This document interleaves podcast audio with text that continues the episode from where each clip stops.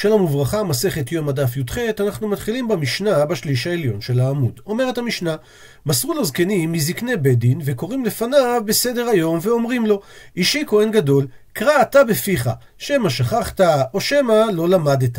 ערב יום כיפורים שחרית, מעמידים אותו בשער מזרח, ומעבירים לפניו פרים ואלים וכבשים, כדי שיהיה מכיר ורגיל בעבודה.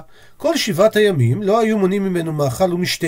ערב יום הכיפורים עם חשיכה, לא היו מניחים אותו לאכול הרבה, מפני שהמאכל מביא את השינה.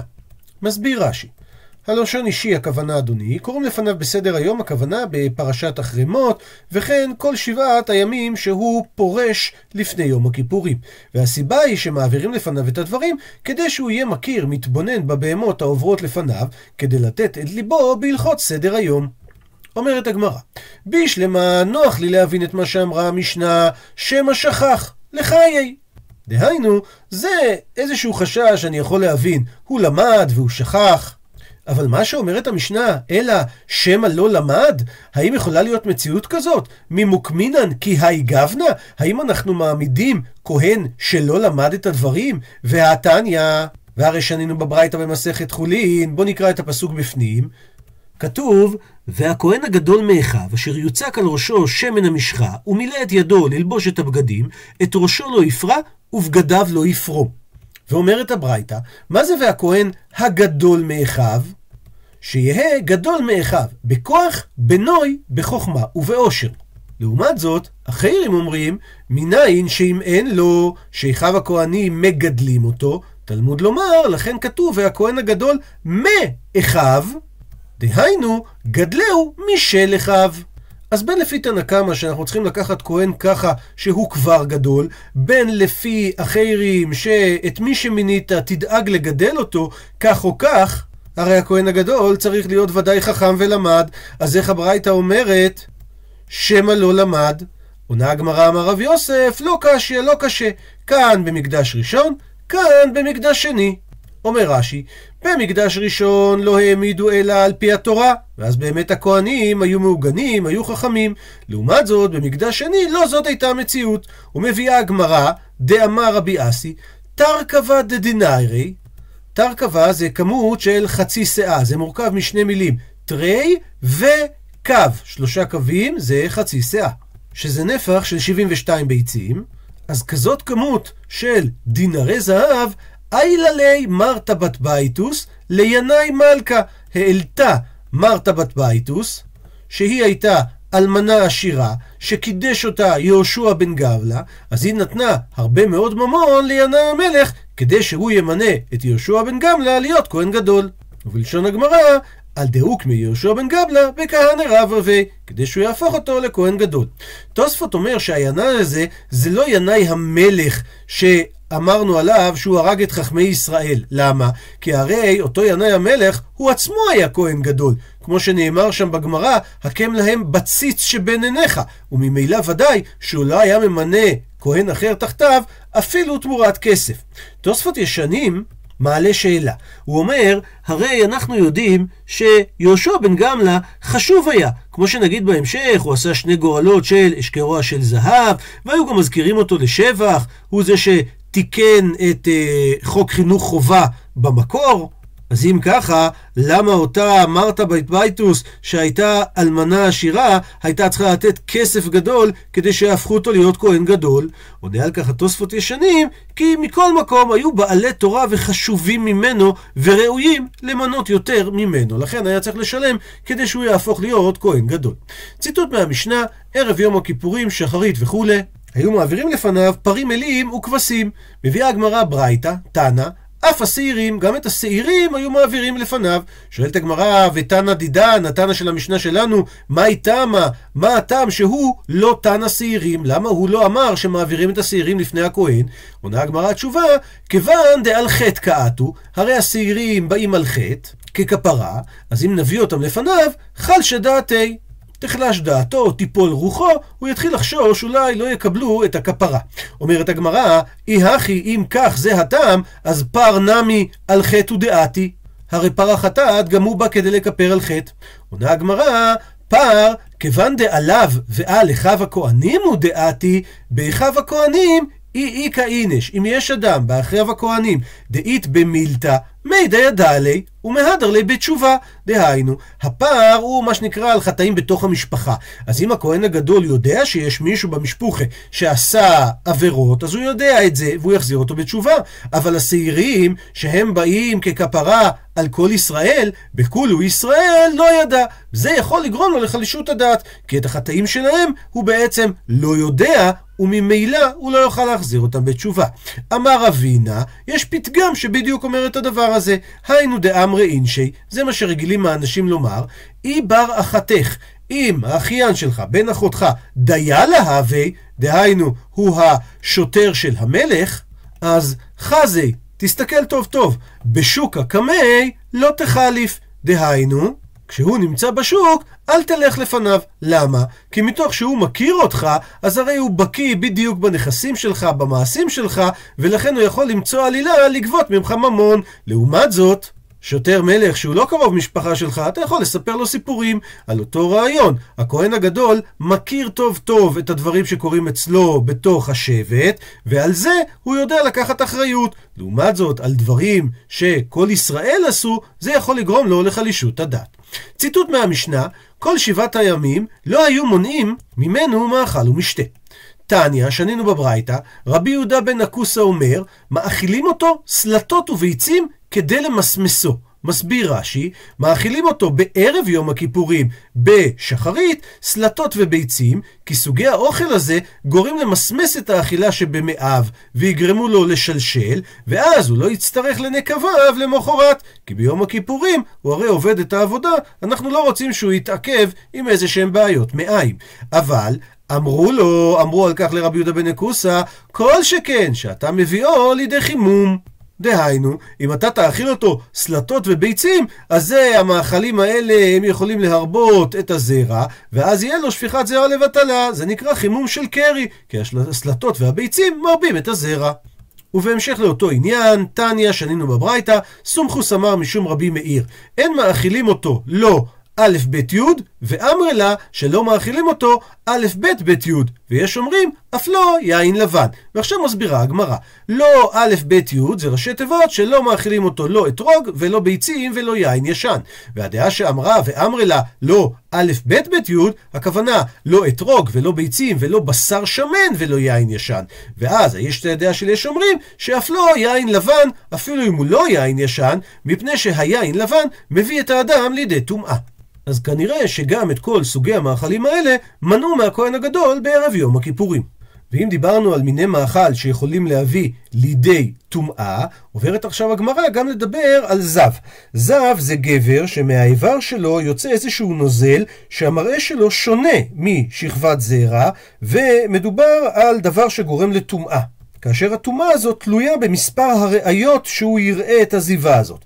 אם זה ראייה אחת, אז הדין שלו זה כמו בעל קרי, שהוא טמא רק יום אחד, הוא טובל במקווה באותו יום שהוא ראה, ובלילה אחרי השקיעה הוא כבר טהור. אם הוא ראה שתי ראיות בתוך שני ימים רצופים, אז הוא טמא, הוא צריך לספור שבעה ימים שבהם הוא נקי מזיווה, טובל במעיין והוא טהור. ואם הוא ראה שלוש ראיות, או תוך שתי ימים, או בשלושה ימים רצופים, אז ראייה בכל יום, אז חוץ משבעה ימים נקיים וטבילה, הוא גם צריך להביא קורבן ביום השביעי. וטומאת הזיווה זה דווקא זיווה שמגיעה באופן טבעי מגוף האדם, ולא בגלל שהוא עשה משהו חיצוני. ועל זה מביאה הגמרא, תנו רבנן, שנינו בברייתא, זב תולים לו במאכל וכל מיני מאכל. דהיינו, אם הזב אכל מאכל הרבה מכל מין שהוא, אז תולים לומר שמחמת רוב המאכל הוא ראה את הזיווה. אז לכן הוא לא זב לטומאת שבעה ולקורבן. כי כתוב, איש איש כי יהיה זב מבשרו. ולומדת הגמרא מבשרו ולא מחמת אונסו. ואם הוא אכל הרבה זה נקרא מחמת אונסו. אז אם אחת מהראיות שלו אנחנו יכולים לומר שזה נגרם ממשהו חיצוני, ממאכל שהוא אכל או דברים כאלה, ממילא זה לא נחשב לספירה. זה לא יהיה ראייה ראשונה שהוא לא יהיה טמא, או שהוא כבר ראה, זה לא יהיה הראייה השנייה שהוא לא צריך לספור שבעה נקיים, ואם זה הראייה השלישית, אז הוא לא יהיה חייב להביא קורבן. וממשיכה הברייתא, אלעזר בן פנחס אומר משום רבי יהודה בן בטרה, שאין מאכילים אותו, דהיינו את הזב ב... הימים שהוא צריך לספור את השבעה נקיים, מאכלים שיכולים להביא אותו לידי זיווה. לא ח' ג' ב' י', ולא ג' ב' מוהם, ולא כל דברים המביאים לידי טומאה. ומפרטת הגמרא, לא ח' ג' ב' י' הכוונה שלא מאכילים אותו לא חלב ולא גבינה ולא ביצה ולא יין ולא מאכילים אותו גם ולא ג' ב' מ' הכוונה לא מי גריסין של פול וגם לא בשר שמן וגם לא מריאס שזה שומן של דגים. ולא כל דברים המביאים לידי טומאה, שואלת הגמרא, להטויי מאי, מה בא לרבות המשפט האחרון הזה? עונה הגמרא, להטויי הא, זה בא לרבות את זה, דתנו רבנן, חמישה דברים מביאים את האדם לידי טומאה. דהיינו לידי טומאת זיבה. ואלו הן, השום והשחליים, הפכנו דף, וחלגלוגות, והביצים, והגרגר. שום זה שום הגינה, מה שאנחנו קוראים לו באנגלית גרליק, השפעתו כמעורר תשוקה מקובלת בתרבויות רבות. יש מחקרים שמוכיחים שיש לו השפעה חיובית על מחזור הדם, והוא גם מעורר את ייצור האנזים שתופס מקום חשוב במנגנון הרבייה הזכרי. חלגלוגות זה מה שמכונה רגלת הגינה, זה אנחנו מכירים את זה בגינה כי הוא עשב רע שמאוד קשה להיפטר ממנו, אה, הוא עשיר מאוד באומגה 3 וגם הוא תופס תפקיד חשוב בפעילותה של מערכת הרבייה הזכרית. אה, ניסים קרספיל בילקוט הצמחים הוא אומר שהוא שמע מפי יעקב לישינסקי שהרועים הערבים בעמק עיון ליד מטולה נהגו להגין חביתות שהיו את הדבר הזה ואת הפיתות הם היו מורחים בלבנה, מניחים עליהם את החביתיות, מגלגלים, סוגרים בצדדים ומגישים והם כינו את זה גליל הכלה, הגישו את זה לכלות לארוחת הבוקר ביום חתונתן. את הגרגיר מזהים בוודאות עם הצמח בין חרדל מצוי, הצמח עשיר בוויטמין C ואשלגן, והוא נמכר היום בכמויות גדולות באופן מסחרי. ממשיכה הגמרא על הפסוק שמופיע בספר מלכים, בואו נראה, ויצא אחד אל השדה ללקוט אורות, וימצא גפן שדה, וילקט ממנו פקועות שדה מלוא בגדו, ויבוא ויפלח אל סיר הנזיד, כי לא ידעו. ואומרת הגמרא, מה שכתוב ויצא אחד אל השדה ללקוט אורות, מה זה המילה אורות? תנא משמי רבי מאיר, זה בעצם מה שאמרנו גרגר. אמר רבי יוחנן, למה נקרא שמן אורות? שמאירות את העיניים. זאת אומרת שהן מאוד מועילות לעיניים. אמר רב הונא, צריך לגרוס פה המוצא גרגר, אם יכול לאוכלו, אוכלו, ואם לאו, מעבירו על גבי עיניו, שאפילו הדבר הזה טוב לעיניים. אמר רב פאפא, מה שמדובר זה בגרגירה מצרנה. פירוש שגרגר שגדל על המיצר, שאין סביבותיו זרע אחר שיכחיש כוחו. ועל המיצר הכוונה על הגבול של השדה. יש מקום אחר בגמרא שרב ששת אומר שהוא היה עיוור שהגרגר מועיל אפילו בשבילו. ממשיכה הגמרא, אמר רב גידל אמר רב, אכסנאי, דהיינו אדם שמתארח אצל מישהו אחר, לא יאכל ביצים ולא יישן בטליתו של בעל הבית.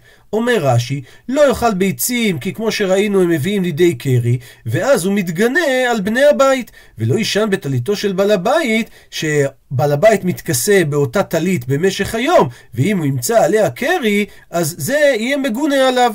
יש מי מפרש שהוא לא יאכל ביצים, כי אם הביצה תישפך על הכסות של בעל הבית, זה ייראה כאילו זה קרי. ממשיכה הגמרא, רב כי מיקלה לדרשיש, כאשר הוא היה מזדמן, הוא היה רגיל ללך שם, אומר רש"י, לאותה עיר שנקראת דרשיש, הוא היה מכריז, מן הביה ליומא, דהיינו, האם יש אישה שמוכנה להינשא לי ליום שאני אתעכב כאן, ותצא לאחר מכאן, אחר זה אני אגרש אותה.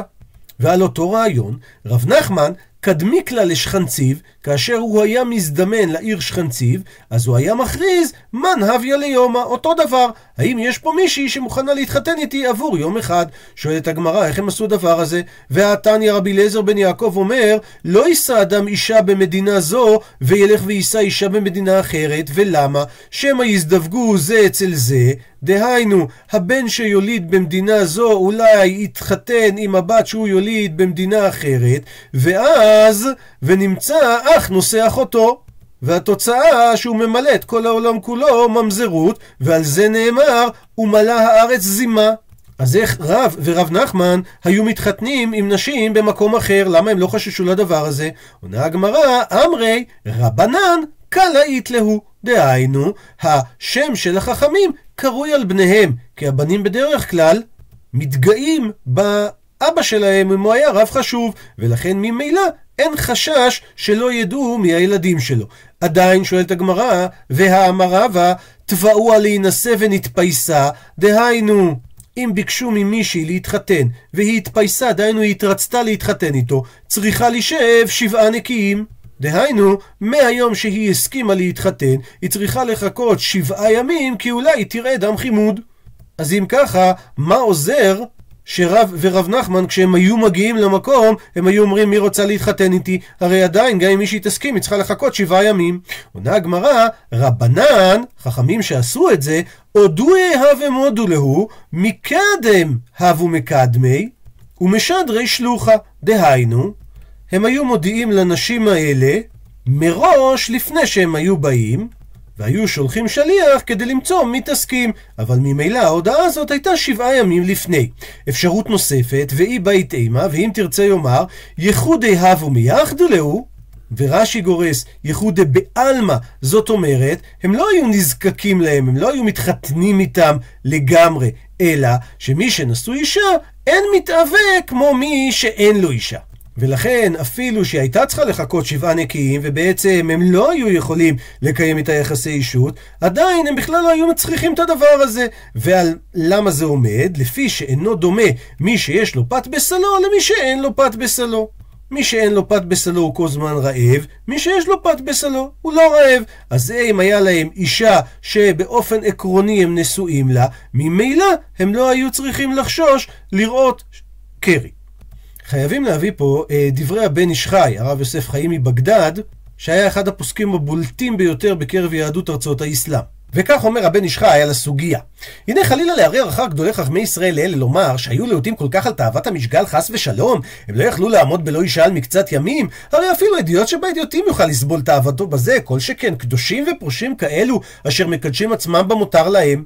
ועוד יותר, אם הם היו להוטים כל כך חלילה, עמי לא חשו לכבוד עצמם בעיני הבריות, ולא עוד, הם היו מכריזים? מה, מי עושה הכרזה כזאת בעולם? דבר נוסף, למי נפקא מינה שכתבו דבר זה בתלמוד? הרי מה, לגנות אותם חס ושלום, ואם אתה רוצה ללמד דין, אז אל תזכיר את שמותם. לכן הוא מסביר, הסכת ושמע דברים המוצדקים המתיישבים על הלב. והוא, כי לפעמים יימצא מנהג רע באיזה מקומות שהאנשים לא יישאו נשים אלא אחרי שהם מגיעים לגיל מאוחר, בני 30 ו-40 שנה. ועד עתה, הוא אומר, יימצא כן במקומות כורדיסטן, ואולי גם בערי אירופה יש מנהג כזה. והנה, בזמן רב ורב נחמן, היה המנהג הזה נוהג בערים אלו, בדרשיש ושכנציב. כשהיו הולכים החכמים לשם, הם היו מוכיחים אותם, שלא יתאחרו יותר מ-20 שנה להתחתן. אבל, בגלל שהנגע הזה פסתה מספחת שם במנהג זה, ורבים מעמי הארץ נכסלים בזה, הבו רבנן עושים הכרזה זו בעבור עצמם כדי להלהיב הלבבות. בעניין זה יותר, שאז כל אדם יישא קל וחומר לעצמו לומר, מה חכמים שעוסקים בתורה ימים ולילות, והם קדושים, והם נשואים במקום אחר, ועם כל זה הם חוששים לעצמם בשביל קרי, ואינם רוצים לעמוד בלא אישה קצת ימים, כל שכן וכל שכן, הבחורים דתקי פיצרה יוטובה שצריכים להינשא ולא יאחרו את הנישואים שלהם, להישאר בלא אישה מפני איסור קרי. ודבר זה היה פועל בלבבות ההמונים יותר מדברי מוסר ותוכחות. למה? כי זה מעשה רב, זה דוגמה אישית. דוגמה אישית תמיד עובדת יותר טוב. ולפי זה רבנן קיבלו לזלזל בכבודם בהכרזה זו, שאינה צריכה להם, אלא רק כדי לזכות את הרבים להפרושם מאיסורה, שבזה הם מתבטלים ממצוות הנישואים בפריאה ורבייה ביותר. אשריהם ואשרי חלקם, זכות הרבים תלוי בהם. וטעם זה שאני אומר הוא מוכרח מאוד בעיני כל איש משכיל, והוא מוכיח את דבריו.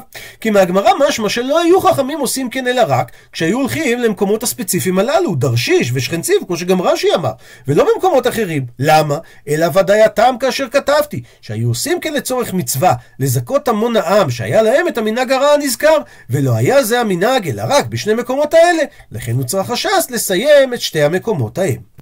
אומרת המשנה, מסרו זקני בית דין לזקני כהונה, דהיינו, אותם זקני בית הדין שקראו לפניו בסדר היום, מסרו אותו לזקני הכהונה, כדי שהם ילמדו את חיות חפינת הקטורת שמותרת עליו ביום הכיפורים, שנאמר, ומלוא חופניו קטורת סמים דקה. ואנחנו נראה בהמשך שזה היה עבודה מאוד מאוד קשה ביום הכיפורים. אז זקני הכהונה העלו אותו לעליית בית אבטינס, שהיא הייתה בחומת העזרה, ושם הם החזיקו את הקטורת, והשביעו ונפטרו והלכו להם. ואמרו לו, וכך הם משביעים אותו, אישי כהן גדול, אנו שלוחי בית דין ואתה שלוחנו ושליח בית דין. משביעים אנו עליך במי ששיכן שמו בבית הזה, שלא תשנה דבר מכל מה שאמרנו לך. ובעקבות השבועה הזאת, הוא פורש ובוכה, והם פורשים ובוכים. והגמרא תסביר מה היה עניין השבועה, ולמה כל אחד פרש ובכה. אם היה הכהן הגדול חכם, אז הוא דורש. דהיינו, הוא דורש בדבר הלכה כל ליל יום הכיפורים כדי שהוא לא יישן, כי אם הוא יישן יש לנו חשש אולי הוא יראה קרי. ואם לאו, אם הוא לא היה חכם, אז תלמידי חכמים דורשים לפניו. זאת אומרת, הוא לא חכם לדרוש בעצמו, אבל הוא כן יודע להבין ולשמוע דבר הלכה. אז ממילא דורשים לפניו. ואם רגיל לקרות, קורא, ואם לאו, קוראים לפניו. זאת אומרת, כבר מדרגה שלישית, אם אפילו הוא לא יכול להבין דברי הלכה, אז אם הוא יכול לקרוא בכתבי הקודש, הוא קורא כל הלילה. ואם אפילו את זה הוא לא יכול, אז קוראים לפניו. במצב כזה, ובמה קוראים לפניו? מה החומר הקריאה? באיוב ובעזרא ובדברי הימים. והסיבה דווקא בספרים האלה, שהם דברים שהם מושכים את הלב למי ששומע, וממילא זה יעניין אותו, והוא לא יישן. זכריה בן קבוטל אומר, מעיד עדות היסטורית, פעמים הרבה קראתי לפניו בספר דניאל. יש מי שמפרש כי ספר דניאל רובו בארמית, ומה שלומר שהכהנים הגדולים בבית שני, אפילו עברית כנראה לא ידעו מספיק טוב. עד לכאן, דף י"ח.